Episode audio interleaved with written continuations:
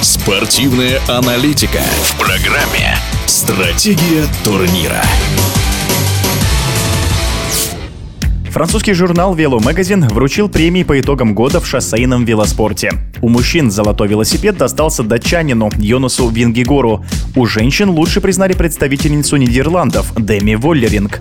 Своим мнением о самой награде и ее лауреатах поделился известный в прошлом российский велогонщик, участник Олимпийских игр в Сиднее Сергей Климов я не могу сказать, что она локальна, популярна, да, то есть она имеет какой-то интерес в командах, ну, в достаточно узком кругу. То есть это не как в футболе, да, там золотой мяч вручают. Наподобие, но не такого масштаба. И к тому же это же мнение чисто этого журнала. Раньше эта премия, она проводилась в Китае после самой последней гонки Гуанши. То есть до ковида. В этом году эти гонки восстановили. Одновременно заканчивается там мужская и женская гонка. И вот там вот был всегда гала-ужин с вручением премий по году. Там вот, на мой взгляд, это был было как-то более официально. Во-первых, там были все команды World Tour. В этом году, кстати, приехали вторые и третьи составы. У женщин тоже где-то первые, где-то вторые составы приехали, и не все команды. Если в следующем году уже все пойдет как по накатанной, то я думаю, они заново восстановят, и вот награждение лауреатов будет Китай. То есть там были все представители УЦИ, все представители разных велосипедных профсоюзов. Сравнить можно ну, с футболом, да, когда там вручают бутсы. На уровне.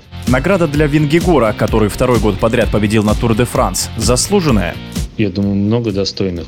Допустим, тот же Мэтью Вандерпул, тот же Погачар. Я бы тому же бы Сеппу Куссу бы вручил за Вольту Испании. Ну, к примеру, да. То есть, как бы это чисто какое-то субъективное мнение, даже, может быть, какого-нибудь одного редактора. Ну, по женщинам я больше соглашусь, что да, Деми в этом году она вообще заслужила. То есть, она в этом году добавила невероятно. Сейчас женский велоспорт, как видите, он развивается прям квантовыми шагами, да. Приходит очень много молодежи. Женский велоспорт стал уже на 100% профессиональный, как мужской. То есть, если раньше, еще там 5-7 лет это был как любительский, несмотря на наличие профессиональных команд, это был все равно любительский велоспорт. Сейчас это 100% профессиональный велоспорт. И все гонщицы, если раньше им надо было работать и потом гоняться, то теперь они только гоняются. То есть, все время они посещают велоспорт. И каждый год открывается очень много новых талантов. И очень сильное поколение подходит, то есть практически в каждой команде, да, есть гонщицы, которые делают серьезную конкуренцию Эдеме на следующий год. Но опять-таки же мы сейчас говорим про отдельные гонки. На гран-турах будет тяжелее составить, но тем не менее. То есть на Тур де Франс,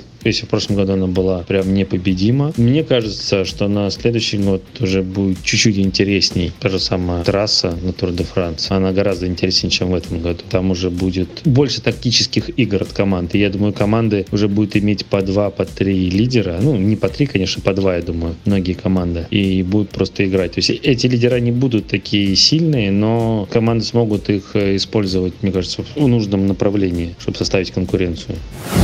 Это было мнение известного в прошлом российского велогонщика, участника Олимпийских игр в Сиднее Сергея Климова. Стратегия турнира.